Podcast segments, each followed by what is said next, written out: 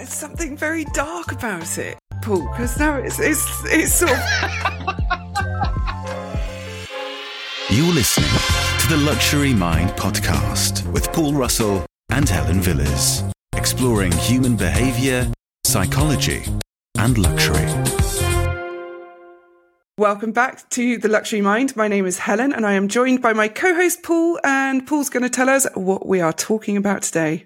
What is it? Helen, what's going on? I thought we'd talk about something really interesting. Go on. Loyalty programs. This is a fascinating subject because I was thinking about this when I saw that this was on our schedule. I was thinking, loyalty programs, how many am I a member of? Does it actually impact me? Do I use them uh, in the way that, that they're kind of psychologically intended? And then I thought, do luxury brands have them? And so there you go. So the answer, the short answer to all of those questions is yes, yes, yes, and yes. okay, excellent. Fabulous. So, well, why do we use them? Well, there's lots of reasons why we use them, but uh, one of the so people will think they use them for one reason, when in fact right. it's not true. So a lot of people will think, oh, well, I use them because, you know, I get discounts and I get this and I get that and it's good value and I'm part of this loyalty program because it benefits me. And of course, it does benefit you. But the reason that companies put loyalty programs in place is not to reward you per se. I mean, the reward is part of it, mm-hmm. but it's to get information on your behavioral patterns when you're interacting with their products. How do you behave? What do you buy? So, for example, my business partner is, has a Boots card. Mm-hmm. She is obsessed with, uh, you know, building up all of these points. And then she's absolutely thrilled when she has enough points and she doesn't have to pay for something. Yeah. And she calls me saying, Well, I was in Boots today and because I'm constantly telling her the psychology behind stuff and she's having none of it. And she was like, Well, I was in Boots today and I bought these four products and they were all free because I had all of the points on my card. What do you say about that? What's the psychology behind that? And it's not a genuine question. It's a very scathing question. She's trying to be smug, isn't she? Yeah. She's so prove, prove me, prove me mm-hmm. wrong, prove, prove, prove me wrong. And um, I say, well, what did you buy? So she told me she bought this, that, and the other. I said, oh, that's very interesting. I said, and do you buy that a lot? She's like, yes. I said, oh, great. I said, so that tells me a few things about you. Okay. What does it tell you about me? I said, well, you're buying this oil for your face. You're buying this cream for your face. You're buying these particular wipes with aloe vera in them, which tells me that anti-aging and staying young is very important to you. So I now oh have oh a, a pattern of behavior, which is wonderful because now I'm going to send you advertisements on all of the products that are related to this specific behavioral pattern. Wow. And she was she was like, okay. Did you get an ad about anti aging products? A new cream on the market that you must try? and then normally what I get is I hate you. And that's You're the right. end of the conversation. Well, I think that's a very polite response, quite honestly, because I think I might be ruder in my response to that that yeah. destruction of my illusion of free things and yeah and yeah. free thinking and that you're in control. Yeah. But there's all it's it's the carrot and stick or and the sense of belonging. So the reward is carrot and stick, you know? So for example, I want access to your behavioral patterns. I want access mm-hmm. to your buying patterns. I want you to give up a sense of privacy in a way. Yeah. So that I can watch what you're doing. And in exchange for that, I'm going to give you points or free things which you can exchange. So that's the carrot. The stick being is I now know everything about you. There's something very dark about it, Paul, because now it's, it's, it's sort of removing all our free will in terms of shopping and. Well, not so much res- removing all of your free will. It's it's an exchange. You know, so, Yeah, but not one that you are consciously signing up for when you go to collect your Boots points. Helen, I would never have standing thought- over you with a gun saying you must No. join this loyalty program. I never thought for a second about, and maybe this is my own naivety and my own ignorance, and that's fine. But I never thought for a second about the fact that they would be trace tracking and tracing all my data and using that to influence me to buy other products. It's, I mean, it makes total sense and it, I understand completely, but I just never thought. Of, So what about at the coffee shop? Because I only ever collect the coffee shop stamps. Ah, but you see, that's different. That's that's essentially conditioning. So, for Right. example, and we have this idea that we hate to leave things unfinished. yes. So if you have a Costa card or a Starbucks card or whatever it is, um, and you have six stickers on it, Mhm. and there are four empty stickers, your desperate need to complete that so that it's not left unfinished will make you, when you decide to go for coffee, go for go to Costa so that you can get a sticker so that you can complete this so that it gives you a sense of fulfillment, a sense of satisfaction, a dopamine release, so to speak. Now, not only have I tapped into this particular uh, cognitive bias that we don't like to leave things unfinished, Mhm. but I've also influenced you to keep coming back to me. But that's what happens for me with the coffee thing is that it's not that I go back. See, I also think this maybe is where ADHD helps me because I don't care if it's not finished, particularly. I'm not that fussed by it. So, but, but, say that. well, it depends what it is. Lego, I have to finish, but I don't know. Anyway, there are specific things that very much need to be finished, and there are other things that I just do not care about. I could not tell you what the difference is between them, other than that they're more important to me. So those things need to be finished. But I am absolutely somebody who would always struggle to complete something. Anyway, the way it does work on me is that I will always go there's in my town, which is quite small, there are about seven coffee shops. It's ridiculous. There's always, it's hilarious on the community pages because people are always going, Oh my God, another coffee shop. What will we do? Because there, there genuinely is about, I'm, I'm going to tot up in a minute how many there are, but there are a ridiculous number of coffee shops in the town I live in. But I only ever go to this particular one because I have the loyalty card. And I do. I, I collect the stamps. And in fact, it's now an app, which isn't as satisfying, apart from you do get a nice beep when you, a when nice you scan it. and But that's it. probably have stars or something where you can see that you have filled in X number of stars. It's Yeah, but it's not as good as a- No, it's not. It's not- no. I mean, there's an element of it, but um, it's very much about. It is a conditioning effect, but it's it's also about a sense of belonging. It's also about you know, and of course, it's habit forming as well. So once you Mhm. start to add all of these things together, the loyalty card, because I'm going to swipe it or I'm going to get a stamp, the the route to this particular coffee shop, I guarantee you, when you're in a certain place in town, Mm. you will go, Oh, I think I'd like some coffee. And you will probably follow the same route to the coffee shop.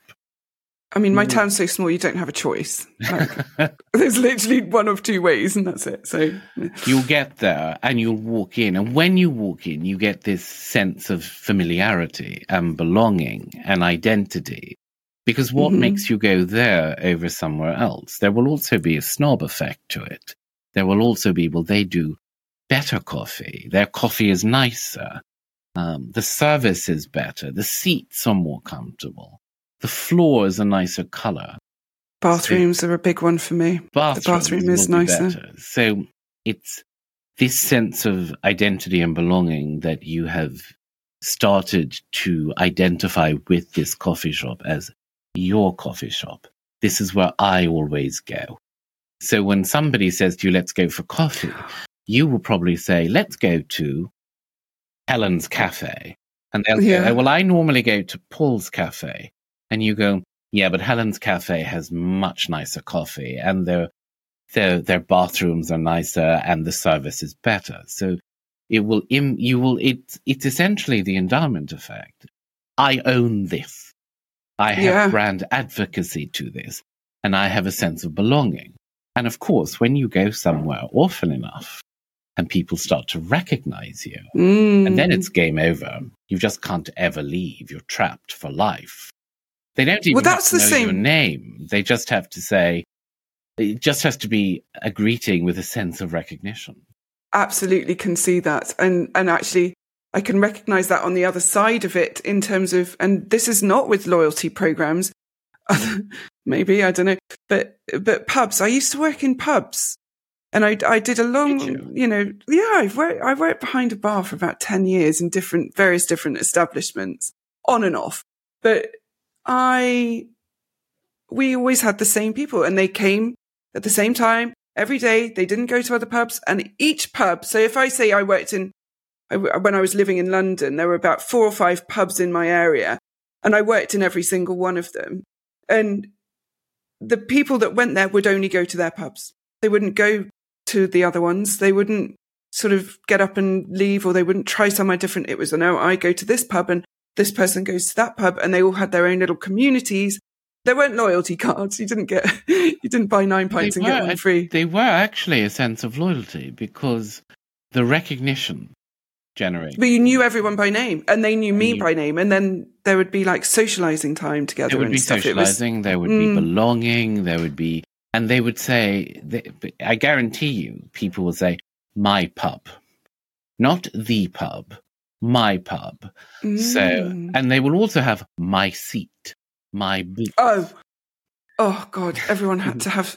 I remember someone coming in once. he always used to sit on a stool at the bar in a like on the corner, so it was that was his spot. I'm going to call him Bill because I can't think, you know, just for non uh, confidentiality. But Bill used to always sit in this chair, and he came in one day, and someone was sat in the chair, and he was agitated. He Oh, didn't know what to do with himself. He didn't know where to sit. He couldn't sit in the right one. Couldn't sit on a different one. And then he just ended up loitering near this chair until this poor woman, I think, got a bit Like a freaked out. And so, yeah, like he did. And then he, as soon as she got up, he jumped into this chair. Oh, and he relaxed. It was so funny. But I tell you what's also really interesting. I worked in this one particular pub for a couple of years while I was doing my law degree. And um, I left then for maybe five or six years later, came back and went into the pub. Same people still in there. I couldn't yeah. remember any of their names. I knew I knew them. I knew that they were familiar, but I couldn't remember a single one of them their names. Whereas I would have known them all intimately almost before when I was working there. It was very odd. Yes. But that's because your sense of belonging and identity was not wrapped up in your job. Whereas No, their it was just temporary. And identity was wrapped up in this is their space. This was a safe space for them. This was somewhere where they came to relax and to to be themselves, which is where the my seat, my area comes in. Whereas you didn't have a sense of ownership of that. To you, it was No. well, they're customers who, Yeah. when I talk to them and they tell me stories, make the shift go a bit faster hmm And occasionally buy me a drink to have and after buy my me shift. a drink Yeah. and stuff. But Yeah. there was no sense of true intimacy there. It was a manufactured intimacy, a manufactured 100%. friendship. So Mhm. it's like when, you you know, do you, were you ever, um, i did you ever see, you know, teachers outside of school, for example? Well, I, I was at boarding school, like, you, it- but it was weird. Yes, Teachers in the wild. Because, you know, you would go down in, I was at boarding school as well, but when you went down into the town and you'd see them in jeans or something, you'd be like, is that you? we didn't. you- I, Who are you? it's weird. What are you doing? Yeah, I we didn't really do. jeans. When I when I was at sixth form, I was a day Oh. girl. You were not allowed And- out, were you not?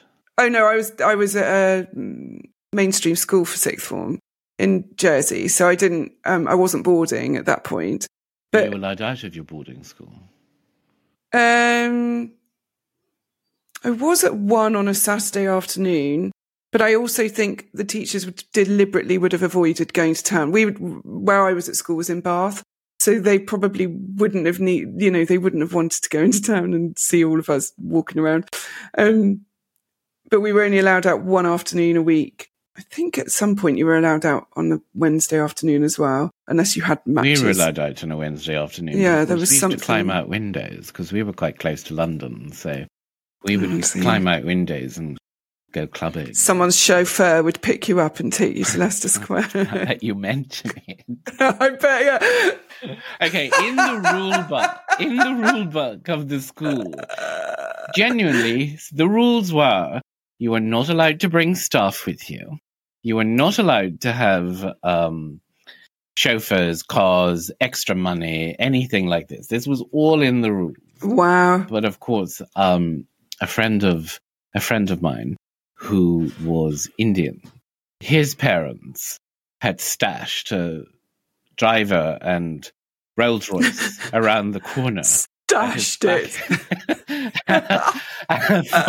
at his beck and call. So of course we had to be very careful that we weren't caught, or we would have got into trouble. Um, but yes, we would climb out the window at you know nine, ten o'clock at night, and we would go into London, and we would go to the Ministry of Sound in Leicester Square. Oh my go goodness. all of these places, and and of course So we would also fun. go to Southall because you know Indian food. So he and I be oh. craving Indian food. The wonderful thing was, you know, when we would get out of a Rolls Royce, everybody thought it was mine. of course they did. It's dreadful racism, isn't it? Do you know, you've just reminded me of. I did go to one boarding school, which is very posh. Um, not the one in Bath, a different one, which I'm I'm not going to name it just No, because of the identification thing. But there was a member of minor royalty there at the time, Right. um, and we were quite good friends until she got suspended because she had sent she had ordered a taxi to come to the school on a Saturday afternoon, given her, him the driver her card and pin number to go into the town to buy vodka and cigarettes to bring back, and he dobbed her in. Idiot. He no. dobbed her in, yeah. So she got suspended. Unbelievable. What an asshole. I know, I what an idiot as well. Down. had him executed. No, I don't think she was that powerful. No, but I also think what a stupid business move. He's got this wealthy teenager saying, "Here's my card money. I'm going to give you extra money," and and he's just shot himself in the foot. Like what a donut. How Like, yeah, stupid. yeah. But I was- mean, how yeah, stupid to call a taxi to give them your card and your PIN. There are other things you can do. Mm. You obviously weren't that bright in this boarding school. We were much Uh, better. I think we were also in the middle of nowhere, like this particular school, literally miles from anywhere. There was no village, there was no nothing. You li- there was no. So when you said, "Did you go to town or could you go out at the weekends?" There was nowhere to go, so you couldn't. There like no point. Oh, well. So So, well, we used to have an agreement. We, we would go down, and we, well, of course, we thought we were highly unique, but we would go down to the local taxi company in the town and tell the taxi company that, you know, we wanted to set up an account. This was in the days when you could have an account. we wanted to set up an account and that our parents would pay the account at the end of each term. And could they, you know, smuggle in stuff for us? Mhm. But you had to park outside the school gates, tell us where you were going to meet us, and then we would come and collect the contraband. Like prison. You throw it over So the funny. wall.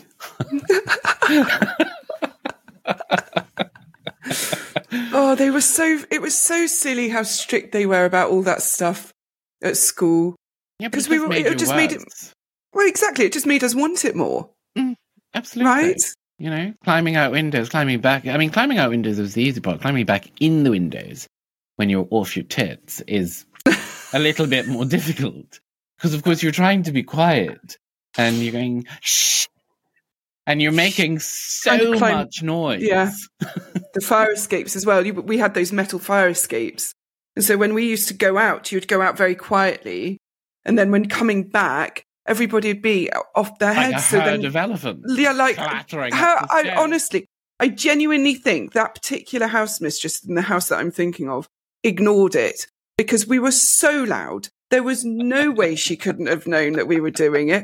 And actually, I think maybe her sons were even involved too. So, like, all sorts So- of shenanigans. But Anyway, yeah, back so- to and I mean, this, but but these things also, you know, these also create a sense of a sense of loyalty, because take your taxi driver for example. Mhm. If he had been savvy, he would have been able to segment his client base. He would have been able to say, right, I've got two types of clients. I've Mhm. got the regular clients who use me as a taxi service, and I've got the girls in the boarding school who use me as a mule, Mhm. and the ones who use the ones who use me as a mule pay more money. So because you know I'm smuggling in contraband, and of course I can charge whatever I want to these because they're so desperate for vodka and cigarettes. yeah. that- and they have no concept of money. So I can charge them whatever I want. So he was very silly.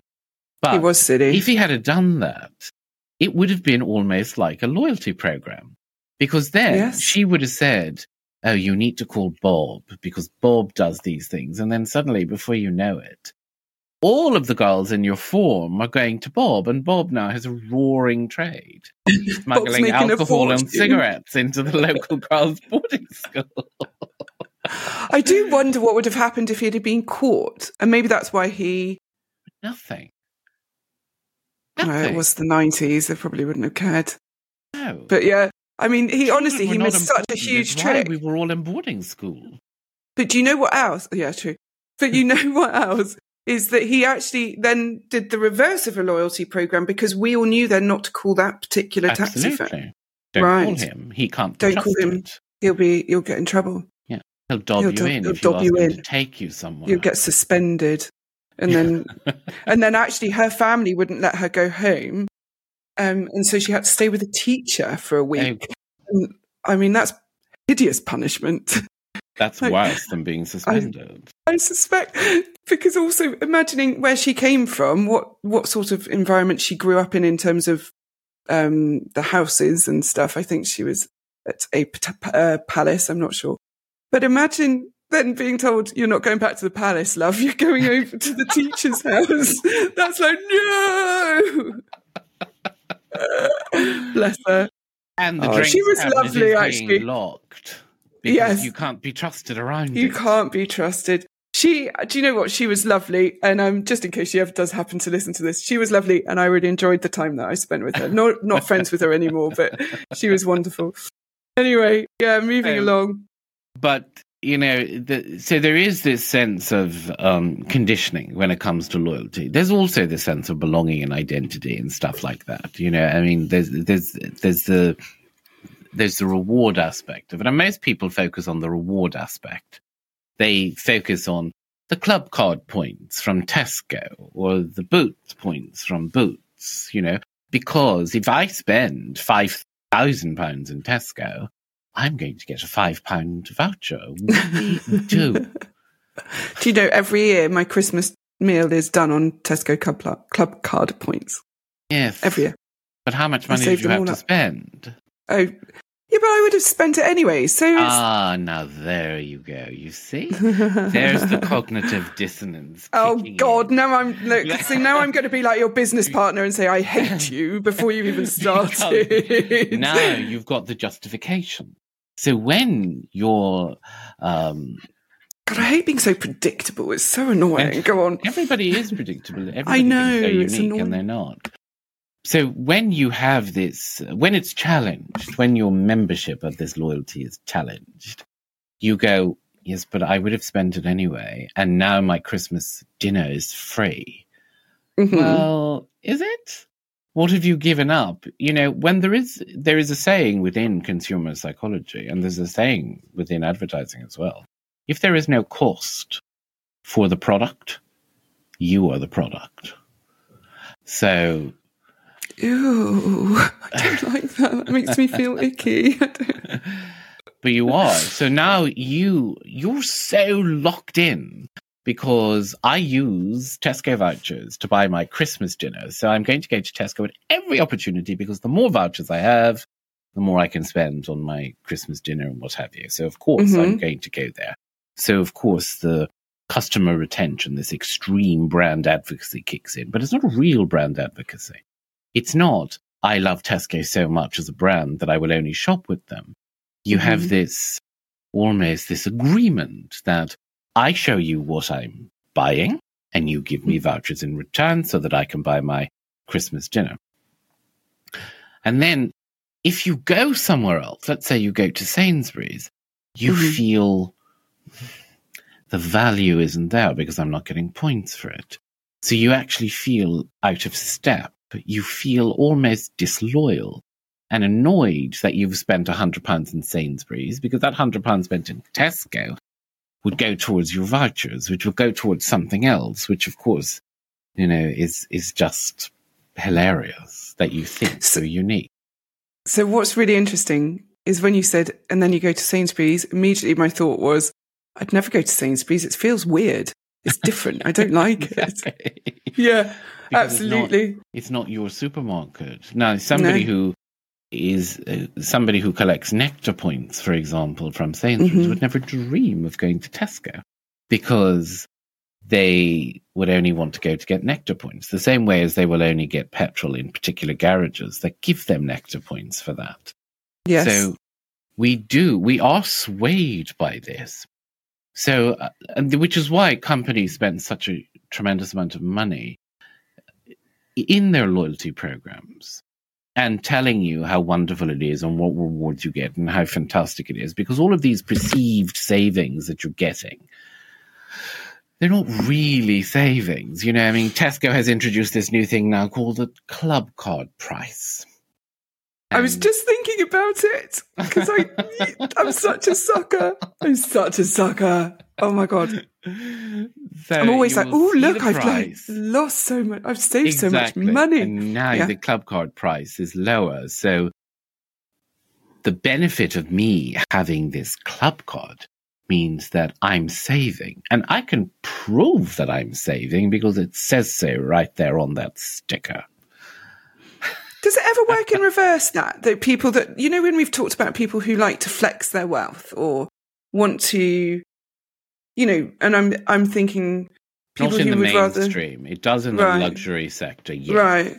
but not in the mainstream. Yeah. So, for example, somebody, let's take Apple as a product. hmm Let's say Apple had two different products the iPhone 15 and the iPhone 16.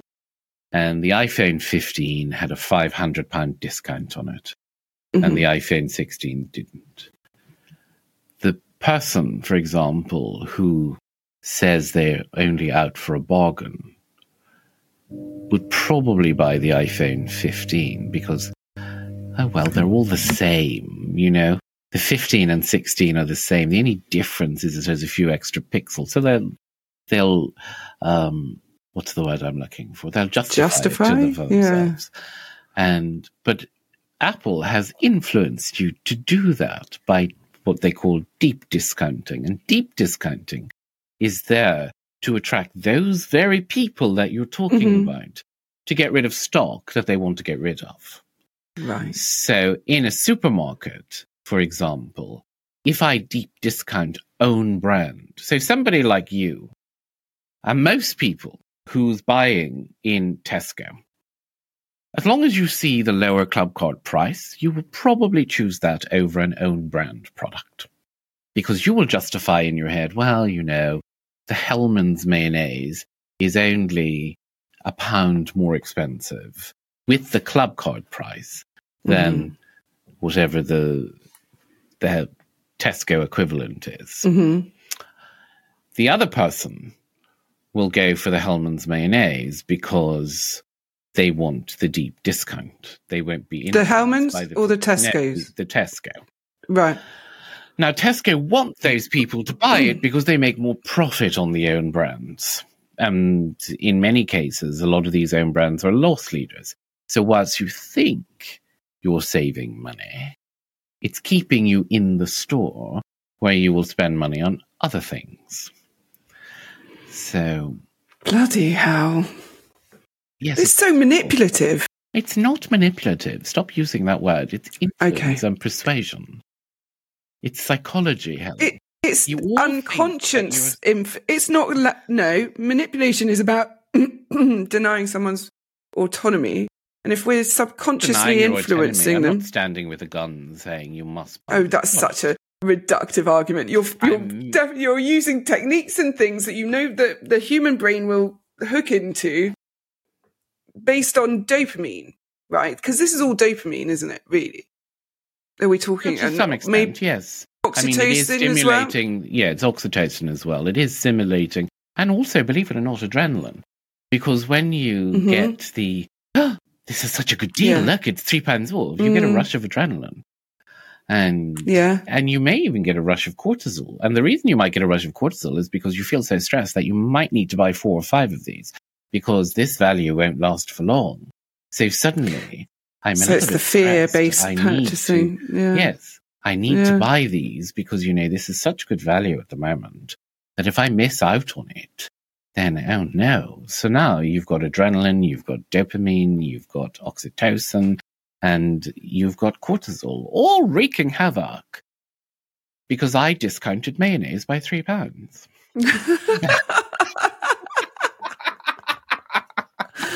I don't even like it that much. But it Amazing. also, and when you buy this stuff, you know, when you buy things for the, let's say the Tesco Club Card point, this also it tells me what's, what influences you. So, Yes. for example, I can see that you are attracted to these particular things. Mhm. So I will say, great. So I know that if I put a club card price on this particular bread, even though Helen buys this cheaper bread, if I put a discount, a club card price on this branded bread, Helen is likely to buy it. So Mhm. therefore, I'm going to make more profit. And Helen is going to have a higher perception of savings because she perceived that she's getting a good deal. because there's there can be such a shame about own brand stuff, can't there? There can be such a shame about supermarket branded things that if you open your cupboard and they're Tesco's cornflakes and not Kellogg's, then mm, maybe you're not doing so well. And so we have to. Put, and I've heard of people. I don't think I know anyone that's done this. Maybe I do, and I don't. I'm not aware of it. Where they will go out and buy the home Tesco brand, for example, cornflakes, but keep a Kellogg's cornflakes and just swap the boxes over so it looks like they've got more money than they have because this there's a, a flex in it. It's a it's a yes, but you it's you also really see sad. parents with children do that. do so- oh yes yes yeah yeah yeah absolutely because you have want to trick them. You'll have children who go, No, I only want Heinz ketchup. And, you know, children's taste buds are not developed enough to know the difference between. I know the difference. I have always known. I, I have and guarantee I do. you if I blind tested you. Okay, we'll do it. Because okay. study after study after study after Nope. study shows that when you take the brand away, you are blind testing something when you're only dealing with your taste buds.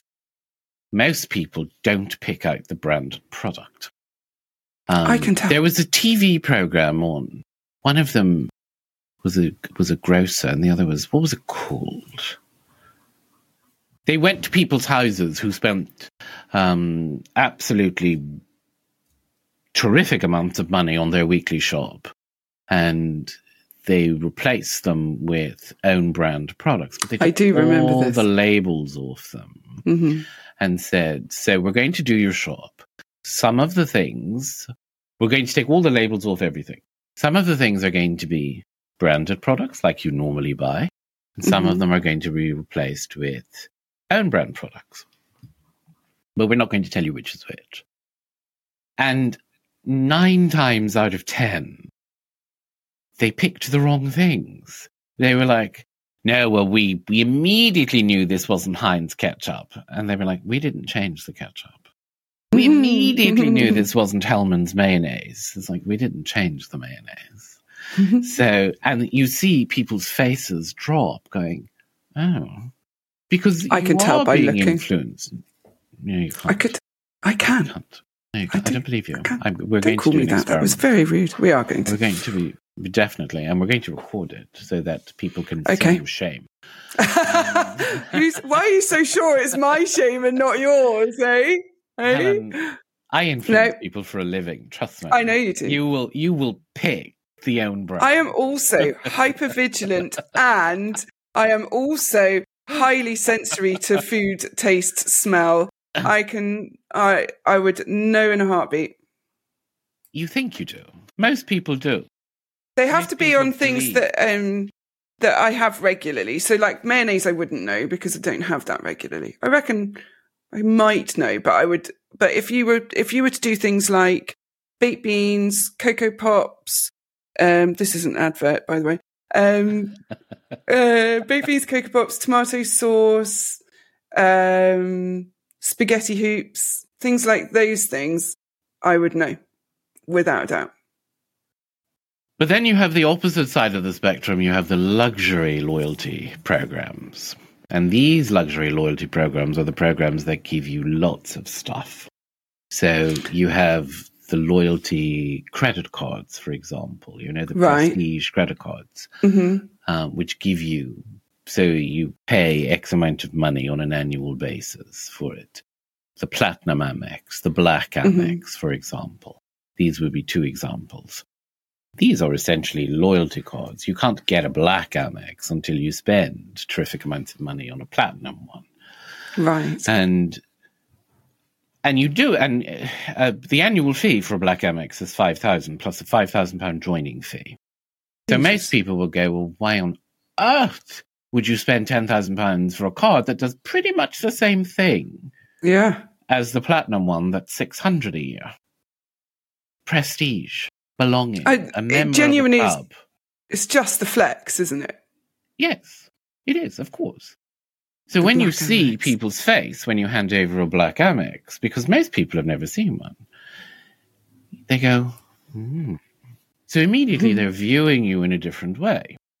So you get this sense. So Amex is giving you this sense of prestige by Mhm. making you spend huge amounts of money in order to give you this black card, which then allows you to go out and spend even more money because if you don't keep the spend up, they take it away from you. So you have to stay loyal on spend in order to keep it Wow. and have the um, the privilege of paying five thousand pounds a year. wow. But it's also the same as the platinum card. Same thing. And you get all of these benefits, all of these perks, so people justify it to themselves. Oh, well, you know, I get free access to lounges. I travel business class, so I get access to lounges anyway. yeah. But yeah. still, I get access to these lounges. And then, you know, you get a hundred pounds off Dell. If I'm spending three grand on a PC from Dell, Yes. laptop from Dell, a hundred pounds the me- 100 is meaningless. Yeah. You know? Um, you get upgrades at hotels, or you get this, or you get that. Now, I am not immune to loyalty programs. I will tell you now. What. Amex have you got, Paul? If you don't mind sharing.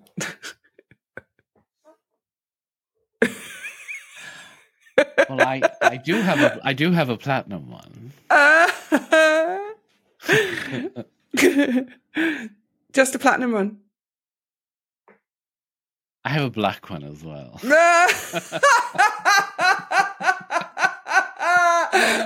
Ah.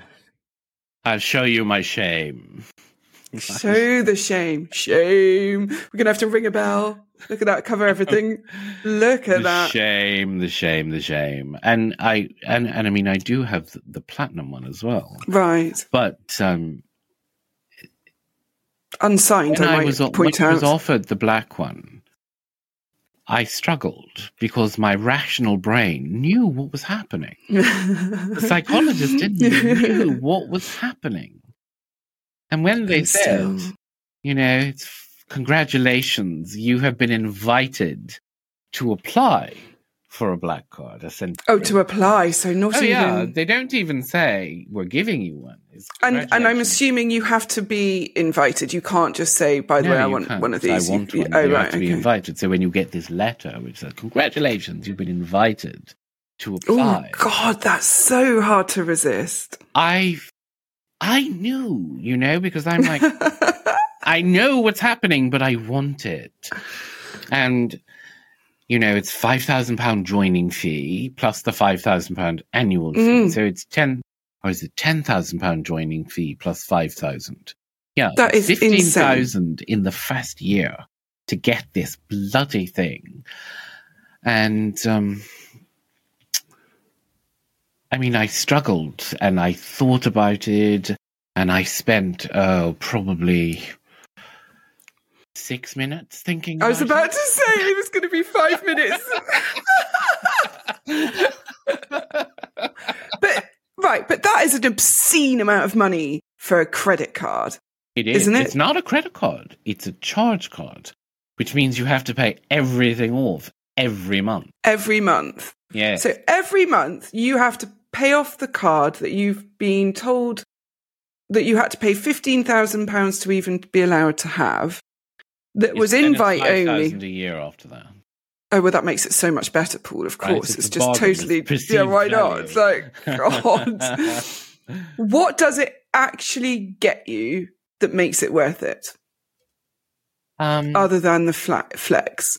well, you get a personal concierge that you can call to do things. To do what? What have you? And how many times have you rung him, her, them? Um, I've rang them a, a few times. So I had to. Do you remember the last time Heathrow went into complete meltdown and all of the British Airways flights were cancelled to Europe? Yes. I mean, it happens so often. You know, just pick one. So I was training in Milan the next day, right. and there was no flights to be had at all. So I called them and I said, "Listen, I need. I'm in Heathrow. I need to get to Milan tonight because I, or I need to get there first thing in the morning. But I don't care how you get me there. Get me there." so they said, "Okay, fine, no problem." And 45 minutes later, I got a phone call back going, right, okay, can you make your way to Terminal 3? We have booked you on this particular flight. Now you're going to have to, you're going to have to change. So basically they sent me from Heathrow to Madrid, Madrid to Rome and Rome to Milan. Um, okay. But it But was the only it. flights they could get. Mm. So they were like, this is the only way we can get you to Milan and you'll arrive there at 2 a.m. in the morning. So I said, fabulous, great. Um, and then, you know, I was in Dubai and I wanted to eat in a particular restaurant and we tried to make a reservation and they said no, they were fully booked. And I So you fl- and I said, "Listen, they told me they're fully booked. Can you call them, please? And Oh they did, God. and they did. So there's that. But I mean, what else does it get you? The benefits are the same as the platinum card. Like there is no difference in the benefits. Yes, you get invited to events and stuff like that. And when you've, if you go to the Centurion lounges in the airports, Mhm. which are mostly in America, but there is one in Terminal 3 in Heathrow. There is a roped off area for black card holders, which is the size of a postage stamp. But you get to But sit a behind a rope. rope, and everybody, There's a rope. everybody knows you're important when you sit there. So, but I think it's more to do with when I hand it over in restaurants or whatever. You can see an immediate change, but this is ego. It doesn't do anything. Mm. This is just Do my you- little, my little. Ego stroke. I've made it. I've got a black Yeah, Amex. I'm so important. I'm so important. Okay, so next question then. Sorry to just Mm. jump over you, but next question is: Do you stand by that decision to get it, or do you regret it in any way, shape, or form? So logically, it is a stupid decision. Okay. Logically, it's stupid. Emotionally, I just wouldn't give it up. It's mine. and now I'm sitting here going, very judgmental. I'm feeling very judgmental that you spent that much money to get a piece of plastic just because oh, no, it it's gives not you plastic, this. it's metal, darling. Oh, sorry, so- Titanium. Okay, titanium. So you've got this piece of titanium that gives you these this kind of flexing thing and these bragging rights, but also this concierge who can get you a table when you can't get Which one. you also get with a platinum card, by the way. It's the same people. Oh, okay, I'm judging you even harder now. like so hard. So then and then I'm thinking, but do I want one? Of course you if when I get to the point that I could afford, I'm nowhere near affording this at the moment. But if I were were I ever to get to the place where I could afford it, would I want it? Yes. Because and it's there's a fucking horribly part. Yeah, it's a horrible part of me that's saying yes. It's horrible. Why is it horrible? This whole thing of I, I get this all the time. People say, you know, oh, do you feel bad that, you know, you help brands and luxury brands in specific to to influence people? No, why would I? Well, in, but the reason I feel bad is that I know that when the revolution comes, it's eat the rich. The, the rich are gone. We're dead. You can pretend to be poor. Okay. And- I don't think you would even last a second. Paul and I have these massive fantasies about going on um, hunted, right?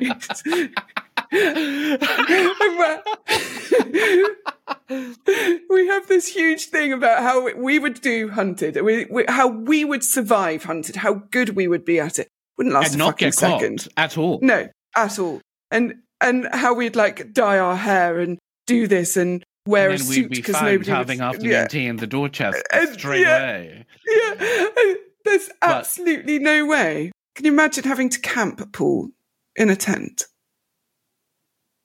Look at his face; it's frozen. Well, I want to do Can't tell if van. I want to do van life. I don't know that I'd go as far as a tent. Probably not. I don't think you'd last two minutes in van life Well, we'll see. But with your black isn't- Amex. Can you get me an RV that's got a shower, a bathtub, and a and a, and a bathroom, like a full, fully functioning loo? No, I know you can. So you're talking. So yeah, so your van life would be these 300, 500, 1 million dollar pound RVs that you have to put on stilts because they go out like and become a full size bungalow. They're bigger than those trailers that people, you know, that that um, you know, those static. What are they called? Those those. They have them. At the, yes, but they're like static um caravans that they that like Haven holiday. Oh, yes, like and stuff. manufactured houses, these things. Mm. They're bigger than those, and and that's an actual plumbed in thing. And your van life, van life, my ass. It's uh, yes, It is what it is, Helen. We all live differently. in delusion, in delusion. But Yes. yeah, so I mean, when when luxury brands do loyalty programs, then they do it. They do it slightly differently. So the concept is still the same, but it Mhm. allows them to personalize your experience much Yeah. more. Because again, they're looking at your buying habits Mhm. but it allows them to personalize that experience. So, for example, oh, well, actually, with the Amex card, you get Mhm. um, gold membership of Marriott and gold membership of Hilton. These two loyalty Right. programs, okay? So they come with it. So, of course, that means now I will stay with Marriott or Hilton. Right. Why? Because I'm guaranteed an upgrade because of the gold status. Right. Um, I'm guaranteed a late checkout or an early check in because of the gold status. But also, they keep a profile that, you know, Paul doesn't like foam pillows. He only likes feather pillows. So when I arrive, feather pillows are there. Paul likes a room on a high floor close to the lift because he's too fat to walk down corridors. or upstairs. or upstairs, exactly. yeah. So make it as easy as possible for him to get from his car to his room without Mhm. too much movement. And so that means that I'm swayed to, to stay with these two particular groups. And, you know, British Airways. I have gold membership of British Airways, which means that in order to maintain that tier level, I will fly British Airways, even if it's highly inconvenient.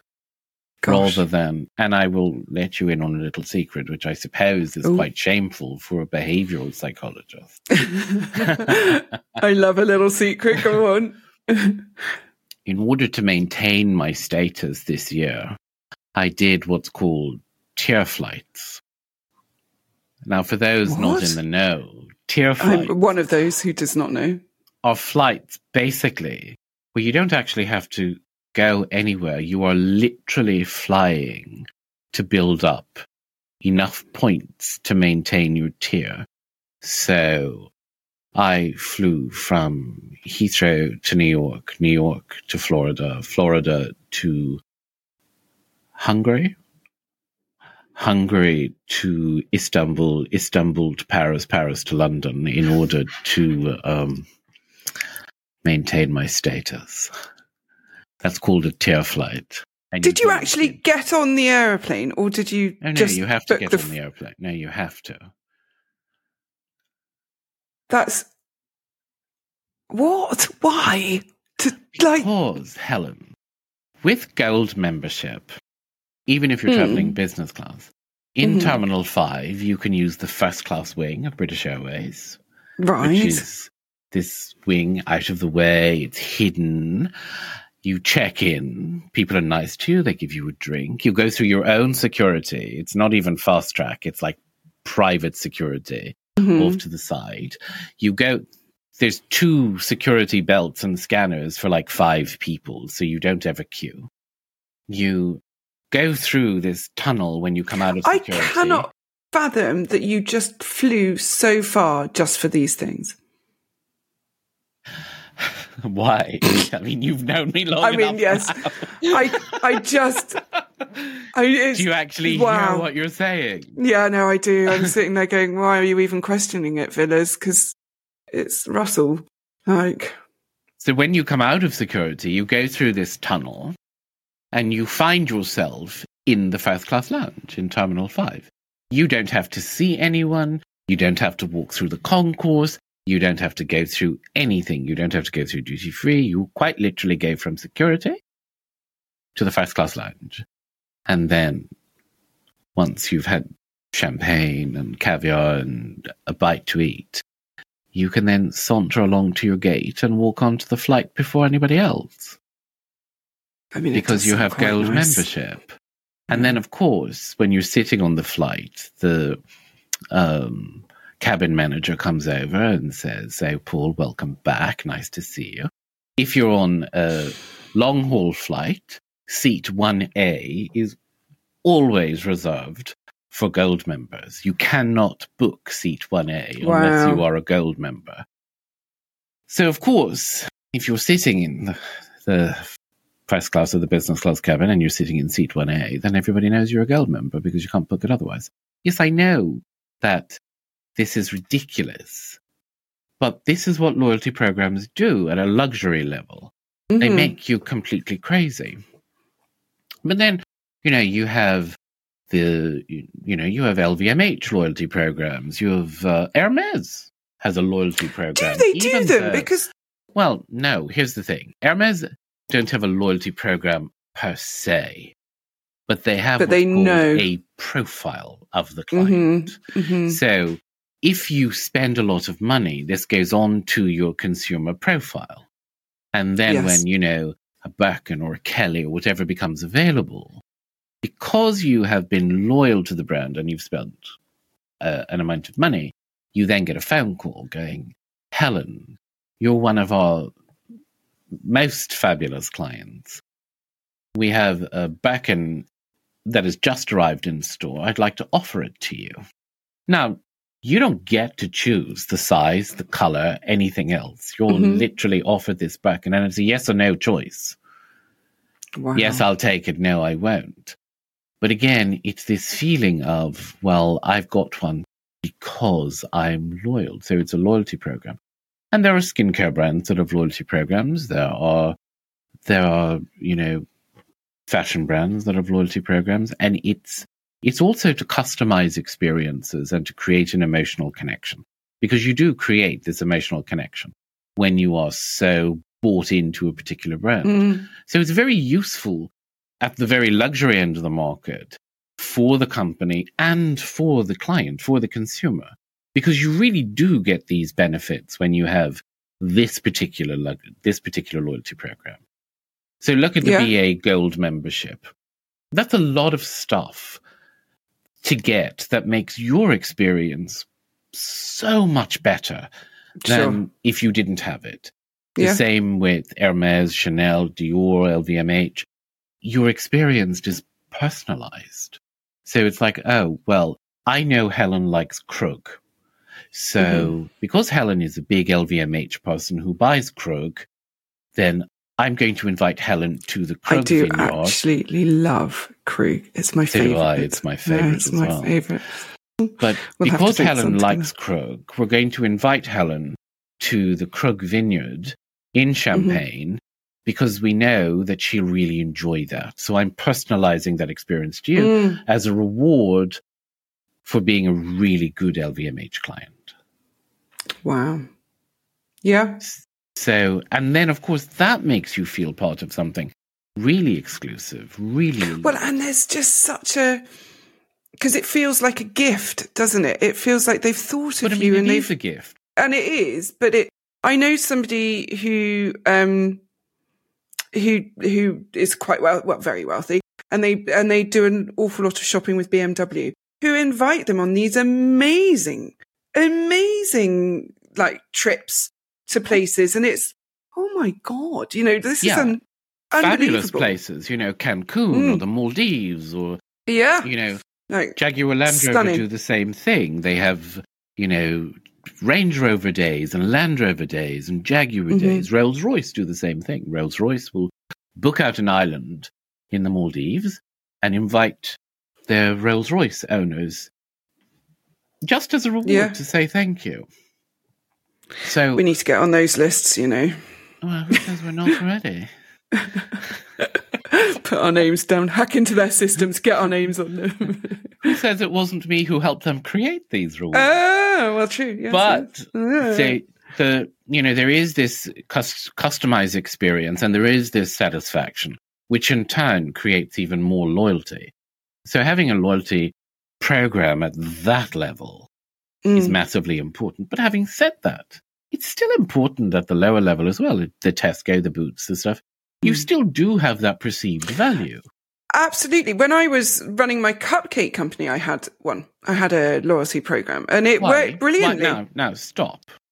Why, as a company owner, did you decide to have a loyalty program? Was it to get people to, to keep coming back? Right. So it you it wasn't out of the kindness of your heart that you wanted to reward. No, it was because where I when I started my cupcake company, there were no other cupcake companies in my area, and then suddenly overnight there were suddenly like ten of them, and there's right. sort of so thing you that you only buy from your friend. Out. Yeah. So then, because I had a market stall and I was already well established and well known for them, I um I had a thing on my market stall that you would, every time you came and bought a cupcake, you got a stamp or a cup. I think it was like four cupcakes and you get one stamp, a box of four. And then you get your final box, you get a box of four free when you've done nine boxes or whatever. And because pe- the same people would come back. There, pontificating at me, when in fact, you, as a company owner, have done exactly what you have just said is manipulation. Mm-hmm. Yeah. Oh, Helen, the double standards. I know. The, the double standards. I think we're going to leave it there because, you know, I don't think. In my shame, everyone's now suddenly going, oh my God, Helen's this manipulative witch. Brilliant. Thanks for my profile being cancelled. That's it. But I'm not actually, I was just trying to survive, Paul. You were trying you. to survive and, yes. you know, sell more cupcakes. In a, in a saturated market. Hermes Which is, just trying to sell more bags, Helen. Uh, well, they should just give me one and then I'll tell them. There we go. but that's, I mean, that is it. And I think loyalty programs and how they how they're run and how they do and what you give in exchange for being part of it is something that I think is very interesting and that people probably need to be a little bit more aware of. Yes, you are getting rewarded and getting vouchers and points and whatever. But in exchange for that, you are giving up your privacy. Yeah, absolutely. And you know, it just goes to show that saying really is true. Nothing in life is free. Nothing in life is free, but you know, you can make life more comfortable by giving people access to your buying patterns. And and buying a a fifteen thousand pound piece of oh, metal. Please let's just not dwell on these things. Oh, I'm yeah, so, to a little bit. You know, I think I think it is interesting, and I think loyalty programs have their place, and I think loyalty programs benefit both the company and the consumer if done yeah. properly. If done properly. absolutely, and that's how it wins. should be, right? Yeah, mm. yeah. Anyway, anyway, we, uh, any questions before I say goodbye to every, anyone? I know you probably have loads of questions, which I will refuse. Loads, but all about you probably. So no, no questions for me other than if anybody has any questions, pop them in the uh, comment section. We'll have a look at them when Ooh. we get a chance. And rate, review, and subscribe, have, yes, do all that jazz, and fabulous things. You know, be and loyal you, to us. Maybe we'll start our own loyalty program. card. Yeah. but um, if you have a subject to do with consumer psychology or luxury yeah. or psychology in general, not mental health psychology, because no. Helen does that on her own channel and I do that on TikTok. But if you have consumer related questions or luxury related questions, put it in the comments, let us know, and maybe we'll do an episode on it. Oh, what, what a brilliant think? idea. Because everyone wants to know why they need to buy this particular thing and why they get so heavily influenced. So, yeah, ask us. Perfect. Anyway, Paul, that sounds right. about it, right? See you next I week. I think that's fab. Take care, everyone. Bye. Bye.